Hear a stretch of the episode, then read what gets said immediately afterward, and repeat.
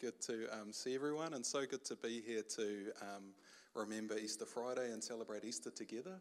Uh, as Kieran said, if, if I haven't met you yet, just want to welcome you to this church, and we're so happy that you're here with us. And um, my name's Sam, and along with um, my wife Sam, we have the pleasure of pastoring this church. And massive welcome to the youth. So good to have you guys with us here tonight, and you're part of the family, and awesome to have you mixing with the other part of the church. Um, I'm actually going to start, start this evening just by praying. So if you'd like to just bow your heads with me.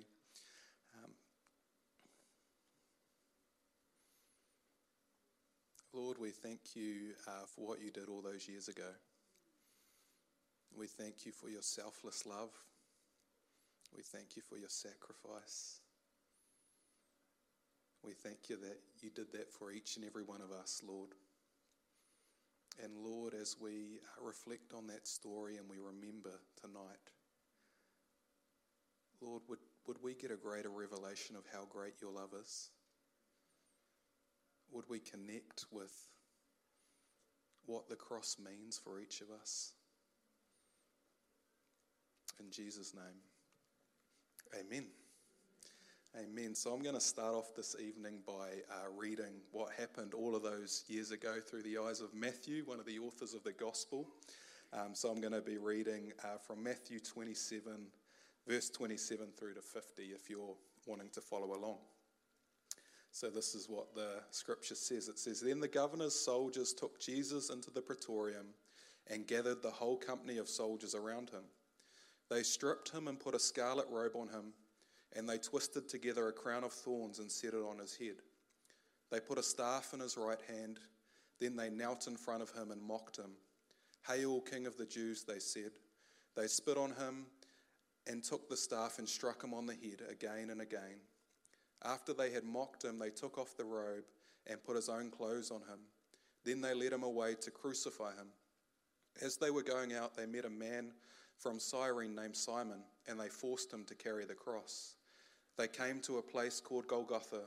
There they offered Jesus wine to drink mixed with gall, but after tasting it, he refused to drink it. When they had crucified him, they divided up his clothes by casting lots, and sitting down, they kept watch over him there. Above his head, they placed the written charge against him This is Jesus, the King of the Jews. Two rebels were crucified with him, one on his right hand and one on his left. Those who passed by hurled insults at him, shaking their heads and saying, You who are going to destroy the temple and build it in three days, save yourself. Come down from the cross if you are the Son of God. In the same way, the chief priests, the teachers of the law, and the elders mocked him. He saved others, they said, but he can't save himself. He's the King of Israel. Let him come down now from the cross, and we will believe him. He trusts in God. Let God rescue him now if he wants him, for he said, I am the Son of God. In the same way, the rebels who were crucified with him also heaped insults on him. From noon until three in the afternoon, darkness came over all the land. About three in the afternoon, Jesus cried out in a loud voice, Eli, Eli, lema sabachthani, which means, My God, my God, why have you forsaken me? When some of those standing there heard this, they said, He's calling Elijah. Immediately, one of them ran and got a sponge. He filled it with wine vinegar, put it on a staff, and offered it to Jesus to drink. The rest said, Now leave him alone. Let's see if Elijah comes to save him. And when Jesus had cried out again in a loud voice, he gave up his spirit. It's a, it's a pretty sobering account to read, isn't it?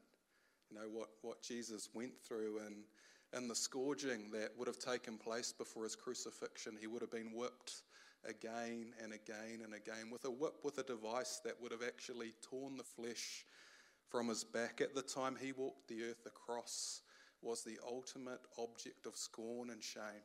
He would have been stripped naked, displayed in the air for everyone to see. It was the worst possible means of death at the time. Uh, a, a, torture symbol actually designed to inflict the maximum amount, amount of pain over the longest duration of time. You know, it was so bad that it was reserved for the worst of the worst. It was illegal for a, a Roman citizen to be crucified. Uh, and to the naked eye, this would seem that it was the greatest defeat. It would seem like the greatest loss that the Saviour of the world, uh, God incarnate, would die a horrible death like this on the cross. You know, God's people at the time, they were awaiting a Savior. They were awaiting a Messiah, and they, they had in their minds, they were expecting a, a king, a, a military king to come and drive out their physical enemies, to rule by force and power and might. But God had something completely different in mind. In place of that, He sent a suffering servant who wouldn't drive out the physical enemies, but He would defeat the spiritual enemy. The enemy that had plagued humanity from the beginning the enemy that created separation from God, the enemy that uh, caused destruction in relationships, the enemy of sin that had affected every human being, Jesus would deal with it at the cross. And so, what would seem like the, the greatest defeat was actually the greatest victory. Listen to what it says in, in Colossians 2. It says, You were dead because of your sins and because your sinful nature was not yet cut away. Then God made you alive with Christ, for he forgave all our sins. He cancelled the record of the charges against us and took it away by nailing it to the cross. Every sin, every shortcoming, every bit of shame, every bit of guilt, he nailed it to the cross. He thoroughly dealt with it. In this way, he disarmed the spiritual rulers and authorities. He shamed them publicly by his victory over them on the cross. No, the cross is the place of victory. The cross has dealt with everything in your past, everything in your present, and everything in your future. The cross enables you to be forgiven, to be given a new identity, to be accepted, to be reconciled, to have the Spirit of God. This, this, this object that looks like defeat is actually the greatest victory. And Jesus' ultimate victory, it was not achieved through human strength or through lording it over. It was achieved through humble surrender. It was achieved through selfless surrender to the will of the Father. Jesus was the Son of God. He was divine incarnate. He had the fullness of God dwelling within him. Think about how tempting it would have been for him to use that power to subvert God's plan. Think about how tempting it would have been for him to uh, just reveal himself as God when he was sitting at the table the night before with Judas one of his disciples, someone that he had walked with for three years, welcomed into his life, ate with, taught, drank, knowing that he was about to be betrayed. Think about how tempting it would have been to lash out or to react or to confront, but he humbly surrendered. Think about when they came to seize him with swords and spears and clubs as though he was a robber. Think about how tempting it would have been to show them who he really was, to prove that he was God. But he chose to humbly surrender. Think about as he stood before the judges and person after person came up with lies and false testimony and false accusations. Think about how tempting it would have been God sitting right there to just prove them all wrong. But he humbly surrendered. Think about as they mocked him and spat on him and beat him and whipped him, how tempting it would have been to call down fire from heaven to righteously judge them. But he humbly surrendered. And think about as he hung on that cross, naked, unrecognizable, and people were walking past saying, Is this really the Son of God? Who is he? Mocking him, reviling him. Think about how tempting it would have been to reveal his heavenly glory. But he surrendered and he said, Father, forgive them, for they know not what they do. You know, the reality of this temptation of his to, to actually not go through with, with, with God's plan is, is probably best seen in the Garden of Gethsemane, where Jesus waited knowing what was going to happen. I'm, I'm going to read from Mark 12. This is what it says it says, They went to a place called Gethsemane, and Jesus said to his disciples, Sit here while I pray. He took Peter, James, and John along with him, and he began to be deeply distressed and troubled. My soul is overwhelmed with sorrow to the point of death.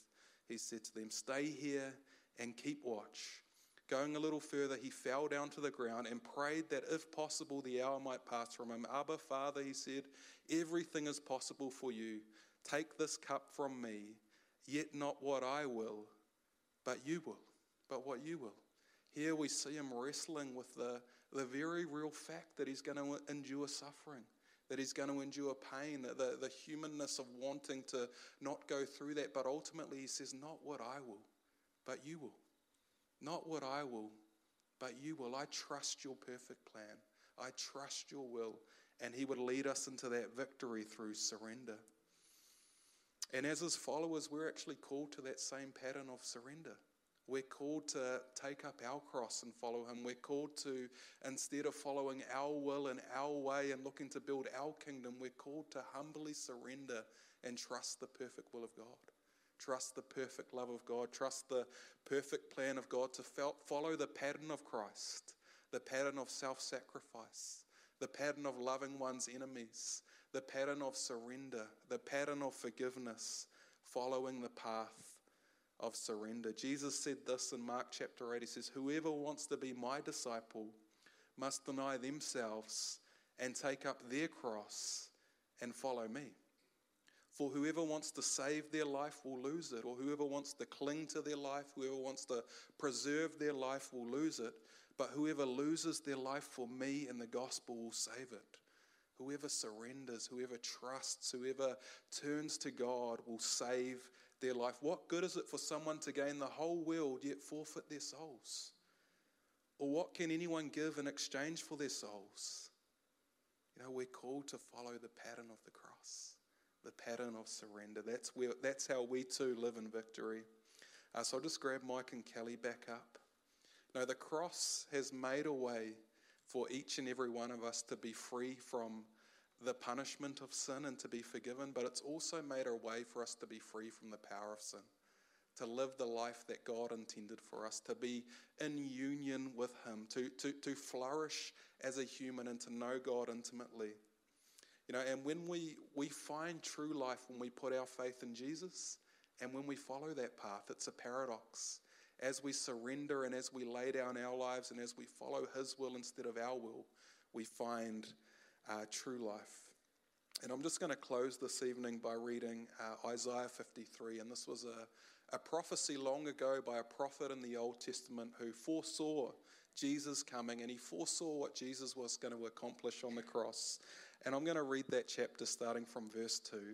Uh, this is what Isaiah said all those years ago. He said, My servant grew up in the Lord's presence, talking about Jesus, like a tender green shoot, like a root in dry ground. There was nothing beautiful or majestic about his appearance, nothing to attract us to him. He came in obscurity. He was despised and rejected, a man of sorrows, acquainted with deepest grief.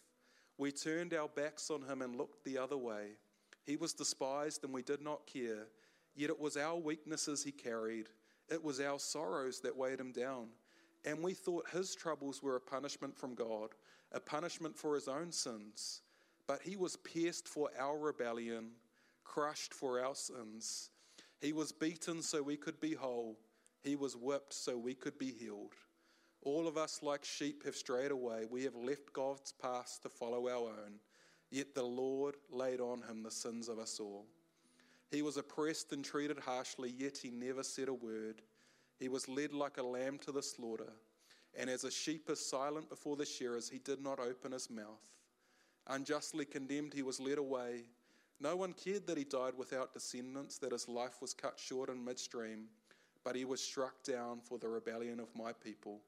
He had done no wrong and had never deceived anyone, but he was buried like a criminal. He was put in a rich man's grave, but it was the Lord's good plan to crush him and cause him grief. Yet when his life is made an offering for sin, he will have many descendants. He will enjoy a long life, and the Lord's good plan will prosper in his hands. When he sees all that is accomplished by his anguish, he will be satisfied. It was worth it. It was worth it. It's each and every one of us. That's what he sees. And because of his experience, my righteous servant will make it possible for many to be counted righteous, to be seen right in God's sight. For he will, he will bear all of their sins I will give him the honors of a victorious soldier because he exposed himself to death. He was counted among the rebels. He bore the sins of many and interceded for rebels. I just want everyone to stand as I close this morning.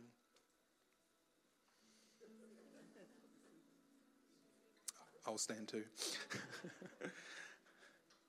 um, I just, um, I just want to give each person here an opportunity to respond to the message. Uh, many of us would have heard this many times before, but I, I feel like we can hear it afresh tonight. Uh, for some people here, this might have been the first time you, you heard this account, and you might be pondering, what does this really mean? Um, and, and I want to talk to perhaps two groups of people.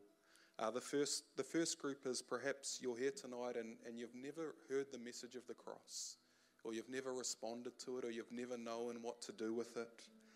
Um, Jesus died on the cross for you. He died on the cross because He loves you. He saw you before you were born, and He wanted to, he wanted to make a way for you to be forgiven for you to be reconciled, for you to have an eternal hope. And I really want to let you know that tonight that um, salvation's available to you. What it requires of you is just to humbly acknowledge that you needed Jesus to die for you, that you do have shortcomings in your life, that you can't make it on your own, and, and it just calls for you to surrender, to turn to Him and say, Lord, I need you. Might not have it all worked out, but I know I need you and I'm going to trust you and walk in your direction. And that's something you can do in your heart, and you, you make that public by being baptized. And if that's something that's been on your mind, we'd love to talk to you afterwards about that. And for the other group of people, perhaps you've, you've heard that message of the cross many times. But perhaps if you're honest, you haven't been following that path of surrender. Perhaps along the way, you've been caught up in building your own kingdom or following your own will, or you've been busy or distracted. And maybe tonight's an opportunity for you to just realign your heart and say, Lord, I'm, I'm following your path. I'm following the path of the cross. I'm laying down my life. I'm laying down my will. And I'm following your perfect will. So you just have an opportunity to do that in your own hearts. And I'm just going to pray over us as I close and we're going to go back into a worship song. Lord, I, I thank you for the cross.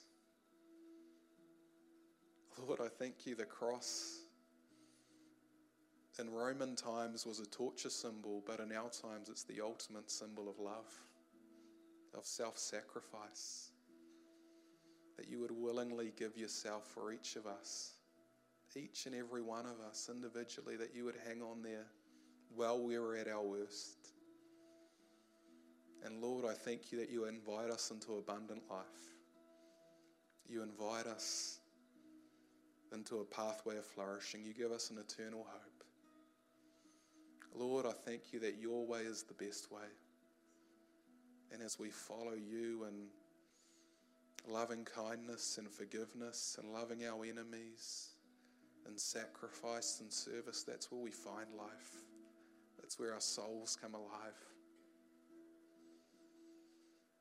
So, Lord, as we um, just reflect on this part of the Easter story this, this weekend, would you speak to us in a way that only we can? Uh, in a way that only you can, Lord. And Lord, I thank you that we know how the, the story ends. And Lord, uh, we wait expectantly to celebrate that on Sunday. Pray this in Jesus' name.